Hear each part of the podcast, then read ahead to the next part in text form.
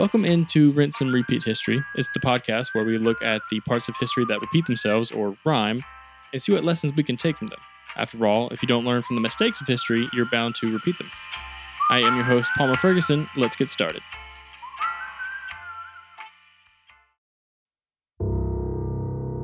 Welcome into the second episode of Rinse and Repeat History, Season 1 The Pale Riders.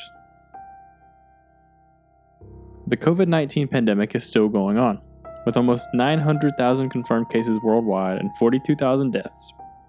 This episode will focus on one of the most deadly outbreaks in history. Today, Winston Black joins us to talk about the Black Death. Winston is a historian of medicine and religion in medieval Europe. He's written numerous books on the Middle Ages, and I hope you enjoy the interview. All right, Dr. Winston Black, welcome to the show. Thanks for having me. No problem, anytime. So today, kind of want to talk about the Black Death, which is the, if I'm correct, the second bubonic plague outbreak. That's right, yeah, the second pandemic. So just diving right in, what was the time frame like on this? When we talk about the Black Death, we use the term sometimes just to mean any bubonic plague. Really, historians use it to talk about the first and worst outbreak of bubonic plague in the 14th century. So the worst uh, of that outbreak was from about 1347 to 1351. So four or five years of plague cutting through the population. To kind of paint a picture, consider me that I'm your everyday peasant in the 14th century. What's what's my life like? What's the cultural and uh, political climate? And what's going on around me? It actually is getting to be a pretty bad time uh, for everyone, but especially for the peasants. Compared to the previous century, the, in many ways, the 13th century was a golden age for almost everyone in Europe. The population was growing, the weather was good, people were better fed and better educated than they'd been in centuries. But after the turn of uh, the 14th century, after about 1300, things start changing in terms of climate and politics to make life a lot worse. In the 1310s, there was a great famine for about 10 years caused by massive climate change. Several million people died in Europe and Asia in those years. So that's uh, affecting the lives of everyone, but especially the peasants. And also in Western Europe, we start getting in the 1320s and 30s the beginnings of what would eventually be called the Hundred Years' War. Really, the biggest and longest lasting war of the Middle Ages, which would really overturn the lives of almost everyone as the kings of France and England were taxing everyone to pay for this long lasting war. In some places, trying to force people back into serfdom or servitude that they had gotten out of, that their families had been able to get out of in the previous century. So it's an increasingly dark time, even before the plague hit. Gotcha. So it's just it's ramping up to the plague. It's just getting worse. Yeah. Can you explain the origins of the plague, how and how it uh, how it kind of manifests in its host? Sure, yeah.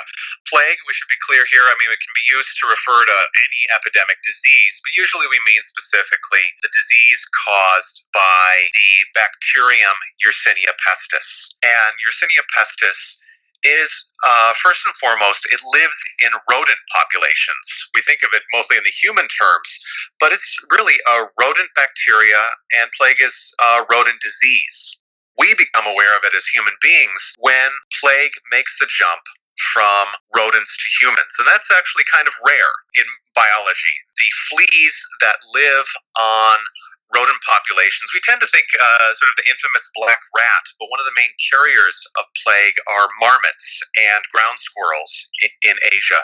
And it seems like in periods of major climatic change, rodent populations suffer or move or they're being attacked or eaten by people.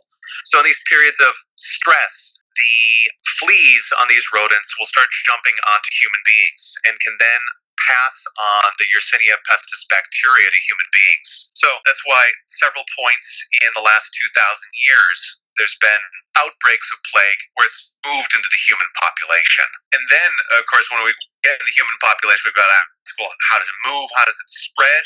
And it seems one of the things that makes the Black Death so terrible is part of the wonderful things of the 14th century is the growth in long distance trade. The Silk Roads of the ancient world uh, were reviving, uh, in part because of um, promotion and protection by the Mongols. We tend to think of the Mongols as always violent, but they actually promoted a lot of trade. And that seems to have gotten um, merchants, travelers, missionaries moving across all of Eurasia. They unfortunately became the, one of the main vectors for passing plague ridden fleas and rodents to new populations. So it used the trade routes that the Mongols kind of like set up and helped protect to travel all the way across the continent, all the Eurasian continent. Yeah, and I should make clear that that's our that, that's our main theory that we're working with now. We're still lacking the documentation and archaeology that can really prove this theory, but it seems to be the most likely explanation for how plague passed from Central Asia, where we tend to get, we think is the homeland of these rodent populations with plague, how it got from there east to China and west to the Middle East and Europe. Now, you mentioned that that was the, the most agreed upon theory that we're going with yeah. today. Now, there's a, you told me it was a dated theory, but what is your opinion on the theory? It was caused by a viral hemorrhagic fever. About 20 to 30 years ago, is what I mean, mean by dated, but it's worth talking about this. A lot of historians working together with biologists were bothered by um, a real problem with the Black Death. And we're looking at it, we're pretty sure now it killed probably 50% of the population of Europe, the Middle East, and beyond. But modern plague in the later 19th and 20th centuries in the so-called third pandemic, it was terrible, but it at most killed only 2% of the population. And so the biologists pointed out, we got a problem here. This is acting like a different disease with a massively higher mortality rate. You got, especially in the 80s and 90s, uh, historians and biologists started proposing other diseases. So, as you said, a viral hemorrhagic fever like Ebola. Some scholars proposed anthrax. Others simply said it's some disease other than plague as we know it. That all changed. That theory has been debunked in the last decade thanks to the development of the ability to source what we call aDNA, ancient DNA. It's the idea that you can crack the bone, find enough uh, preserved protein DNA. Uh, it's broken up over time, but there's enough there that we can test it and actually find out what these people had in their bodies, and also what they died from if it had overwhelmed their blood. And sure enough, hundreds of skeletons have now been tested from burial grounds from the first and second pandemics, and they've all been shown to essentially be full of Yersinia pestis DNA. And so, without a doubt, the, the first and second pandemics were caused by Yersinia pestis plague. We're still left with the problem, though, of explaining why was it so much more deadly than the modern plague, and we're still kind of stumped on that one. Good to know. We can lay that theory to, rest, but that is an interesting kind of like uh, a, a cliffhanger there of why it was so much yeah. more deadly than the modern one. Yeah, it was proposed that possibly the bacterium had mutated over time, which they do, to make it less deadly. But now that we have enough DNA from the ancient world, the medieval and modern period, uh, it's, it's been shown that Yersinia pestis has actually changed very little in the last 2,000 years. So, not enough that could explain these different mortality rates. So, we've got to look at something in human populations that that's changed. And so that's what the historians and microbiologists are looking for now. That is super interesting. That is good to know. So switching gears, we're going back in time, back to the 14th century. I'm a peasant on the ground again. What yeah. did I think was going on? People are dying all around me. They have these weird pustules growing out of their necks and their groins. What did I think was going on? First, we got to say that we almost never know what any peasant was thinking. We've got to go to what the educated people, the priests and professors were telling everyone. So that's what we got to go by. But what you would have heard as a peasant from your priest or a passing friar who might have been to the cities is that this is a, a pestilence. They never called it the Black Death at the time. It was simply just called the Big Death, the Great Mortality, or the Pestilence. And they had sort of two overlapping explanations that weren't contradictory, but sort of one's religious and one's more medical. The religious is God is angry at us. And God often gets angry at us sinners, but now God is really angry. and rather than simply punishing individuals, God is punishing all of humanity in his great anger. And so the priests and others, they search their own souls, asked you peasants to search your souls, to think of what have you done wrong individually and as a community? And so throughout the Black Death and for centuries afterwards, European Christians, and this would also happen among Jews and Muslims as well, people ask themselves, where did we go wrong? And you get all sorts of answers of classic, I lied to my neighbor, or you would get more specific um, condemnations uh, saying there's too many tournaments, or men are dressing like women and women dressing like men. But you also get the much more tragic outcome that people, this really wouldn't be the peasants, it was more sort of the middle and upper classes in the cities, they would seek to blame other people. And that very often would be their religious enemies nearby, as they saw the Jews who would live, uh, who were living in most of the cities in Europe. And tragically, when people were not blaming themselves, they would turn on Jews, falsely accuse them of poisoning people by spreading plague poison. They never got a good explanation of how this worked, but falsely accuse them, torture them, to confess and then put them to death. And to make it clear, this didn't happen everywhere, but we think several thousand Jews were killed in um, German lands and eastern France in this period. But I want to also go to the other side here of this, or the medical side. It doesn't cancel out the religious side. They could really accept both. The doctors and natural philosophers in the universities were looking for an explanation, a natural explanation of why this happened. And they argued since they didn't understand germs or insect vectors, they would say that the air had been poisoned. Uh, eventually, this poison would be called a miasma, a pestilential air caused perhaps by earthquakes releasing toxic vapors from the earth or too many corpses in wars. A variety of explanations. Sometimes they would again turn on their neighbors and blame the butchers, the tanners, the sausage makers, essentially anyone who had a smelly dirty business. Whatever the cause was, said this air is being corrupted all across Asia and Europe, and it's traveling from town to town. And we have to look for ways of blocking this pestilential air. So you would get this combination of religious and medical explanations. As far as we know, the the peasants would be taught and would be asked to act upon. Okay, I have a one question. I'm going to come back to that. But just jumping on to what you just said, what were some of the more contemporary remedies that the, uh, I guess, more scientific community would uh, try?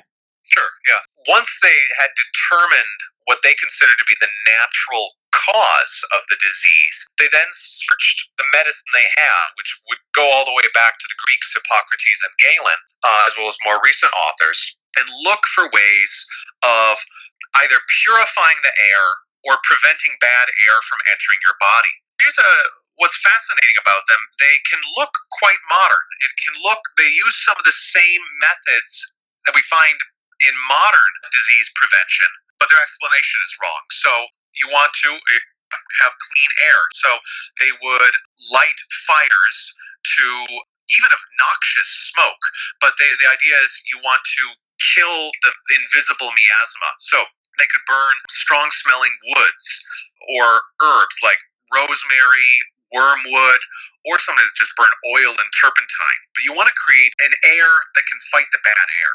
Something less dangerous than these is also vinegar. Vinegar what became a cure-all for almost everyone, rich and poor, where they would uh, doctors would be recommended to wash their hands in vinegar, drink vinegar, cover their faces in vinegar.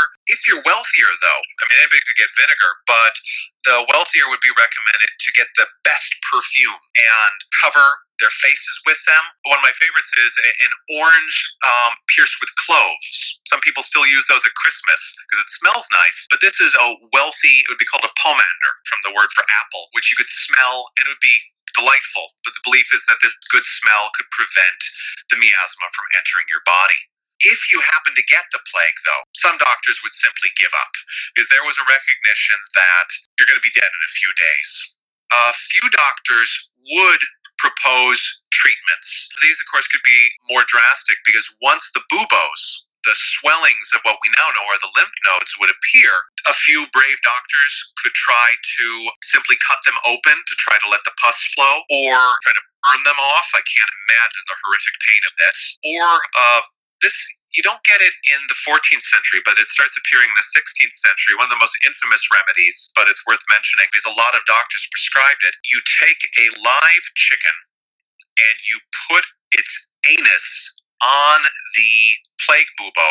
You tie it. I don't know how you tie a live chicken to a person like that. And the idea is that the chicken's bottom is supposed to absorb the plague poisons out of the person. It's at points where, like this, where you realize sometimes we just don't want to pay attention to the past. Well, you got to try everything. You never know what works. Yeah, yeah. but it says something about the desperation, I think, in times of plague outbreaks. It really does. That just, the burning, that just sounds incredibly painful. And the chickens just sound incredibly awkward. Yeah, exactly. now, who, what were the flagellants? I'm glad you bring them up because often when people talk about the 14th century Black Death, it's one of the first phenomena that's brought up. A flagella is the Latin word for a whip, and so a flagellant is someone that whips themselves, usually for religious purposes.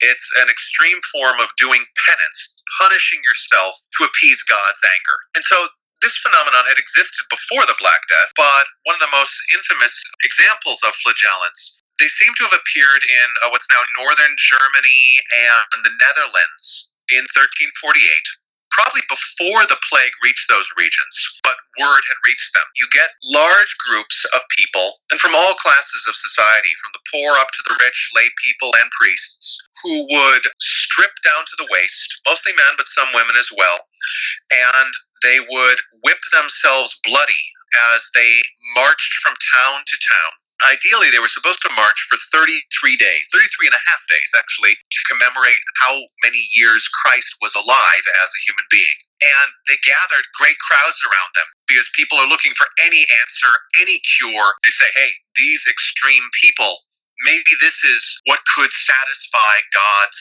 anger should make it clear that this was pretty rare. Most people in the Middle Ages uh, during the Black Death didn't do this. It was a few groups in these German lands. And very quickly, the bishops and the Pope himself actually put a stop to it. They said, no, God wants us to pray and ask for forgiveness, but you don't actually have to do that. And so by the end of 1348, the Pope had actually issued a bull, a strong uh, declaration against them and the flagellants seem to have disappeared as this extreme religious reaction. Very interesting. Now, zooming kind of zooming out a little bit, what was the overall scope of the damage that the Black Death brought? You'll often hear still it's it's repeated on websites and textbooks all the time that they trot out the, the, the ratio that one third of Europe died. There's nothing wrong with that, but historians, especially demographers, who study populations who have looked at the documents more closely, they all come up with different numbers, but they all seem to come to a much more dramatic number of between 50 and 60 percent mortality, at least for Western Europe, where the documents have been studied better. And so, I mean, we might ask, uh, what's the difference between one third and one half? But I, I think if you look at the people around you, it can be especially. It, it hits home even harder when you realize one out of every two people you know from every class, every race, ethnicity gone, perhaps even more. And the people who have, again, uh, studied these documents most closely, we often have the best evidence for the higher classes of society, and especially for priests. And it looks like the numbers of priests who died could be even higher in the, the 60% or more range. So this could especially horrify a medieval person for whom your average medieval peasant for whom the priest is the leader of their village and their passageway to God. And when he's gone, what do you do? So it's amazing that medieval society actually was able to pick up the pieces and keep on moving on when you have 50 to 60% of people dead it really is impressive how far we've come with such a horrific scale of death, how far we've come 700 years later. Now, at the time, what public health initiatives, if any, were there, you know, in the form of like pest controls, ass graves, body, um, the guy like from Monty Python with the cart coming to collect the bodies? What, what, what were these put into place? Yeah, no, I'm glad you asked about that because I think it's um, something, especially right now, uh, as we're living through a new pandemic, that people are thinking a lot about. And impressively, there were quite a few public health measures almost immediately, but there wasn't a an organized effort between communities or nations. So we find different phenomena in different places. So in some cities, we get pretty dramatic quarantine. For example, the city of Milan simply shut its gates and wouldn't let anybody in or out. Other cities uh, wouldn't go that far, but they would force the people they thought were causing miasma to leave the city. So, like I mentioned before, butchers and tanners especially would come in for blame because their trades produced a lot of blood and foul smelling produce. So they would be forced to close up shop or move out of cities. Something, I guess, more tragic and poignant, we can see in a few cities, one of the most famous of these cemeteries uh, that were formed, uh, one of the most famous is in downtown London. It's called the East Smithfield Cemetery. It was excavated just a few years ago. And it's actually one of the cemeteries where we have some of the best DNA evidence. A massive plot of land was claimed by together by the church and the city to accommodate the burial of thousands of dead as they knew they were coming. And I bring this up because it looks very much like the same mass graves that are being dug right as we speak in Iran and Italy as they're trying to manage the influx of thousands of dead. I bring this up because we often get the image of medieval society falling apart and them just throwing bodies willy nilly into plague pits. Now, that did happen in a few cities, but what really shocked people, I guess in a good way, about the East Smithfield Cemetery is how organized it was. Even when we know plague was wiping through London, they still took the time to make orderly, even grade graves for all of their fellow townspeople and quickly wrap them up cover them in um, chem- chemical lime to dissolve the bodies, protect people. So we do find measures to try to keep out plague or protect people once it's there. But you bring uh, you bring up the, the fun scene of Monty Python, uh, Bring Out Your Dead, and that's worth looking at the historical reality. The actual body collection like that doesn't seem to have happened until much later. For example, the Great Plague of London in 1665, which was a much later outbreak of the second pandemic, we know then there was systematic body collection from door to door and also the infamous but probably effective measure of once you knew a household had uh, plague, you lock them in, you paint a red cross on the door, and you don't let anybody in or out. So, enforced isolation. So uh, it, it would take several centuries to develop all the measures, but uh, they did occur during the long term of the second pandemic. That is a very harrowing word picture you just painted there. A red, a door with a red cross on it. You just yeah, know those people. Haunting, yeah. It's very haunting. So jumping back into today, do you see any correlation between the Black Death and what's going on now with the coronavirus? I mean, a lot of people are asking that, or, or rather, they're not asking it, and they're simply throwing out the comparison. And uh, we have to be careful. I mean, this is a terrible disease outbreak, global, that we're living through right now. But we have to realize the major differences. Black Death is a bacterial disease, and uh, the coronavirus is a virus, obviously. There is an easy cure for plague, which is uh, just antibiotics. But if you don't get them within a week, you're as dead as anyone in the Middle Ages. And people have not developed immunity. Whereas with a virus, uh, the current mortality rate still shocks everyone from day to day, but we're looking at a microscopic fraction of 1% composed compared to 50% of all humanity. and they're, they're currently working on a vaccine. And in most cases of viral illness, people can build up an immunity, and that's why vaccines work. So I think it is useful to make comparisons to past disease outbreaks. But we also need to sort of give, give ourselves a reality check and realize just how much worse plague is in general and the Black Death in particular was. This is a trying time we're going through, but it's not the Black Death. Is there any lessons that we could learn nowadays?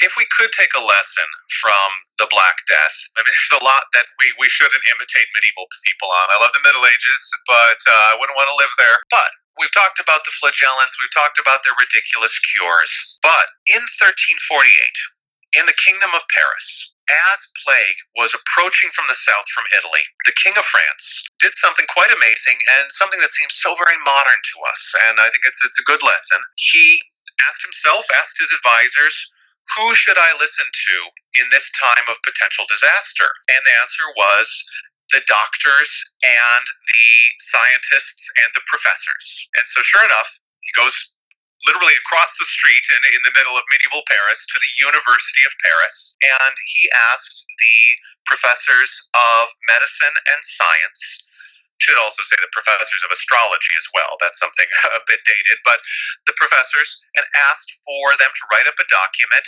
offering advice in the face of an epidemic disease.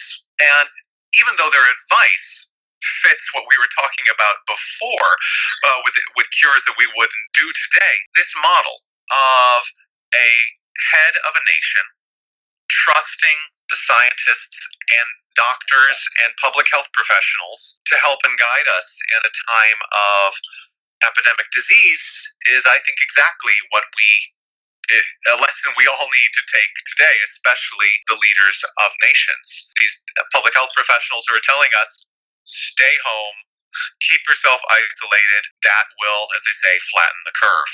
So I think that's an instance where we should pay attention to the 14th century.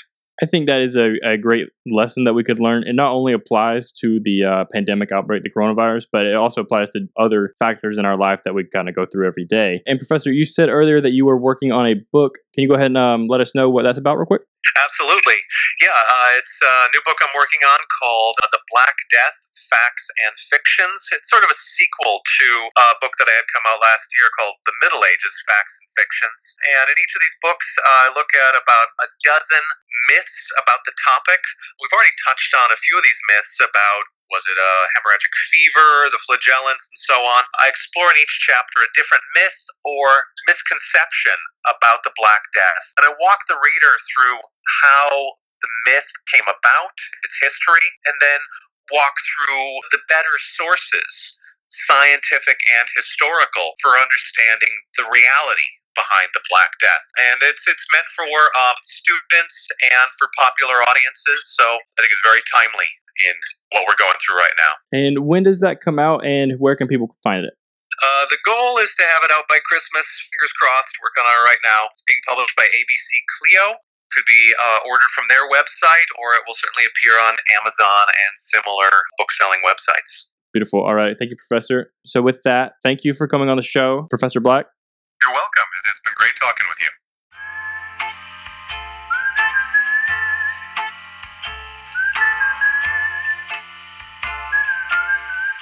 Well, that does it for this episode. Hope you guys enjoyed the interview. Be sure to follow Winston on Twitter and check out his book that is coming out this winter.